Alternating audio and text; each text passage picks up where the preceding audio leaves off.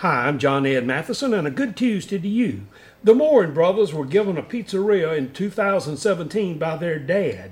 His advice to them was that they should always take care of the employees. That's what they're doing. When restaurants in New Jersey had to close and stop taking dine in customers, Brian and Michael Morin faced a decision of letting their employees go.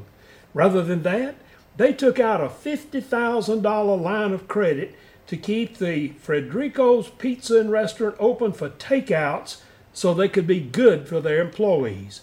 They said they did it because the employees make the business.